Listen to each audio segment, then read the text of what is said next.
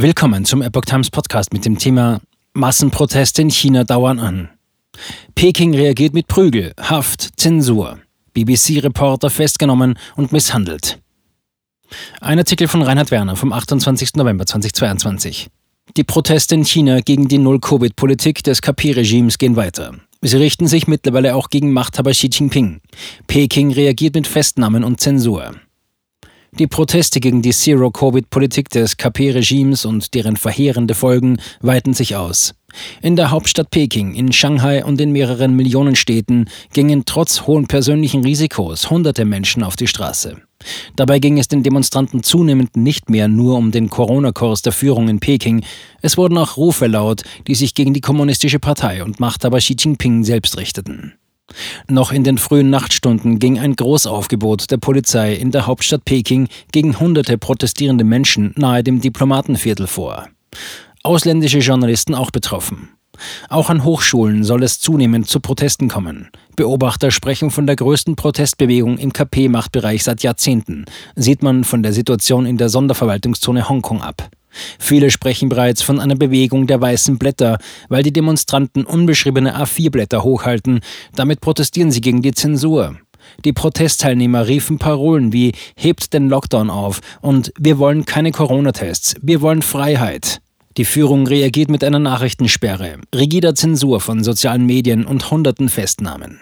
Wie BBC berichtet, sollen Polizeibeamte in Shanghai dessen akkreditierten Reporter Ed Lawrence festgenommen und im Gewahrsam misshandelt haben. Ein Sprecher des Mediums erklärte, die BBC ist extrem besorgt über die Behandlung unseres Journalisten Ed Lawrence. Dieser wurde festgenommen und in Handschellen gelegt, während er über die Proteste in Shanghai berichtete. Beamte hätten ihn bei der Festnahme geschlagen und getreten. Erst nach Stunden habe man ihn wieder freigelassen. Das Regime erklärt dazu, man habe den Reporter lediglich festgenommen, um ihn vor einer Ansteckung mit Corona zu schützen. Der Club der Auslandskorrespondenten in China, FCCC, kritisiert die chinesische Polizei wegen ihres harten Vorgehens. Journalisten mehrerer Medien wurden von der Polizei körperlich bedrängt, während sie über die Unruhen berichteten, teilte der FCCC am Montag mit. Menschen sterben an den Folgen der Corona-Maßnahmen. Am vergangenen Donnerstag, 24.11., starben bei einem Wohnhausbrand in Urumqi zehn Menschen. Dies hatte bereits in der Uiguren-Provinz Xinjiang für Proteste gesorgt, weil viele Bürger vor Ort die Corona-Maßnahmen dafür mitverantwortlich machen. Abriegelungen, Ausgangssperren und stehen gelassene Autos in engen Gassen hätten auch in diesem Fall dazu beigetragen, dass Rettungsmannschaften nicht rechtzeitig zum Einsatzort kämen. Die Regimemedien erklärten hingegen, die Betroffenen hätten ihre Häuser jederzeit verlassen können. Anderslautende Kommentare in sozialen Medien oder Suchbegriffe wie Urumqi Road unterlagen ebenso der Zensur wie Videos über die Lage vor Ort. Allerdings war Urumqi nicht der einzige Schauplatz einer Tragödie dieser Art. Anfang des Monats gab eine Familie in Chengzhou an, ihr Baby sei gestorben, weil der Krankenwagen wegen der Corona-Beschränkungen zu spät eingetroffen sei. Bereits im September verstarben 65 Menschen während eines Erdbebens der Stärke 6,6 in Chengdu. Das Regime verwehrte den Betroffenen aufgrund der Corona-Maßnahmen die Flucht aus ihren Häusern. In Guizhou starben 27 Personen beim Unglück eines Busses, der diese in ein Quarantänezentrum bringen sollte. Im Oktober verstarb ein 14-jähriges Mädchen in Henan. Es stand unter Quarantäne, bekam im Isolationszentrum Fieber und erfuhr keine adäquate Behandlung. Null-Covid-Politik legt die Volkswirtschaft lahm. Schwache Börsen in China und Hongkong haben am Montag die Risikobereitschaft am deutschen Aktienmarkt etwas gedämpft. Im frühen Handel gab der DAX um 0,24 Prozent auf 14.505,96 Punkte nach. Schon im April klagten Menschen in Shanghai während des Lockdowns ihrer Stadt über einen Mangel an verfügbaren Lebensmitteln. Außerdem lebten insbesondere ältere Menschen in Quarantänezentren unter häufig unzumutbaren Bedingungen. Das Regime versucht, die Ausbreitung des Virus durch permanente Tests, Ausgangssperren, Zwangsquarantäne und permanente Überwachung in den Griff zu bekommen. Dazu dienen Corona-Apps und Instrumente zur Kontaktnachverfolgung.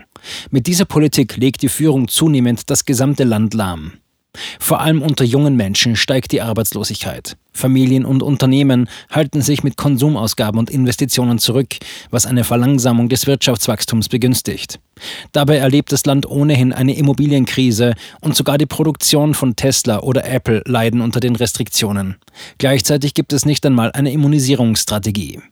Die Entwicklung in China könnte nicht nur die zweitgrößte Volkswirtschaft der Welt lähmen, sondern auch die Weltwirtschaft beeinträchtigen, die stark von dem Land abhängig ist. Mit Spambots und Zensur gegen Proteste in sozialen Medien.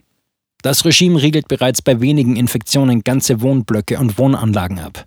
In Peking sind seit Wochen zahlreiche Geschäfte, Restaurants und Schulen geschlossen. Derzeit ist Schätzungen zufolge bereits ein Fünftel der Volkswirtschaft in China von Lockdowns betroffen und damit mehrere hundert Millionen Menschen. Diese begannen erst in sozialen Medien ihrem Ärger Luft zu machen. In Peking und anderen Städten rissen aufgebrachte Bewohner Absperrungen nieder. Videos von Protesten machten auf Weibo oder WeChat die Runde. Die Führung reagiert neben Verhaftungen mit verschärfter Social-Media-Zensur. Videos verschwinden wegen nicht konformer und sensibler Inhalte. Suchbegriffe wie Urumqi Road oder Liangma Bridge, das Diplomatenviertel, dort hatten sich in Peking bis zu 400 Menschen zum Protest versammelt, gelten als unzulässig. Eine weitere Strategie, um Protest in sozialen Medien zu unterbinden, ist die Überschwemmung der Kommentarspalten mit Erotikbots. Wie die Bild berichtet, gäbe es eine Vielzahl an Spambots, die über Jahre hinweg inaktiv gewesen wären. Erst mit Aufkommen der Protestwelle hätten sie wieder Aktivitäten entfaltet. Ihr Zweck, indem sie Threads und Chats mit anstößigen Angeboten oder sinnfreien Inhalten fluten, sollen sie den Informationsaustausch unterbinden. Partei hat die Wut des Volkes unterschätzt. Am Montagmorgen veröffentlichte das Regimeblatt People's Daily einen Kommentar, in dem es vor Lähmung und Kampfmüdigkeit im Kampf gegen die Corona-Pandemie warnte. Zu einem Kurswechsel rief es jedoch nicht auf. Alfred Wu Muluan, ein chinesischer Politikexperte von der Universität Singapur, bestätigt gegenüber der Nachrichtenagentur AFP, dass der Unmut breite Bevölkerungsschichten erfasst habe. Die Menschen hätten jetzt einen Siedepunkt erreicht, weil es keine klare Richtung gibt, um die Null-Covid-Politik zu beenden. Die Partei habe die Wut des Volkes unterschätzt. Der stellvertretende FDP-Fraktionsvorsitzende Alexander Graf Lambsdorff sagte der deutschen Presseagentur, ich glaube schon lange, dass die Null-Covid-Politik der Kommunistischen Partei Chinas zum Scheitern verurteilt ist. Der Druck in der Bevölkerung steigt wie in einem Dampfkessel und bricht sich nun erstmals Bahn. Die Verbindung von Corona-Protesten mit Forderungen nach Freiheit und Demokratie im Hochschulwesen habe eine neue Qualität. In Politbüro und Zentralkomitee der Kommunistischen Partei Chinas könne das nur als Bedrohung des eigenen totalen Herrschaftsanspruchs gewertet werden, sagte Lambsdorff. Man muss daher eine sehr harte Reaktion des Regimes befürchten. Die Proteste stehen noch ganz am Anfang. Es wäre naiv zu glauben, dass sie in diesem Stadium bereits zu fundamentalen Veränderungen führen könnten.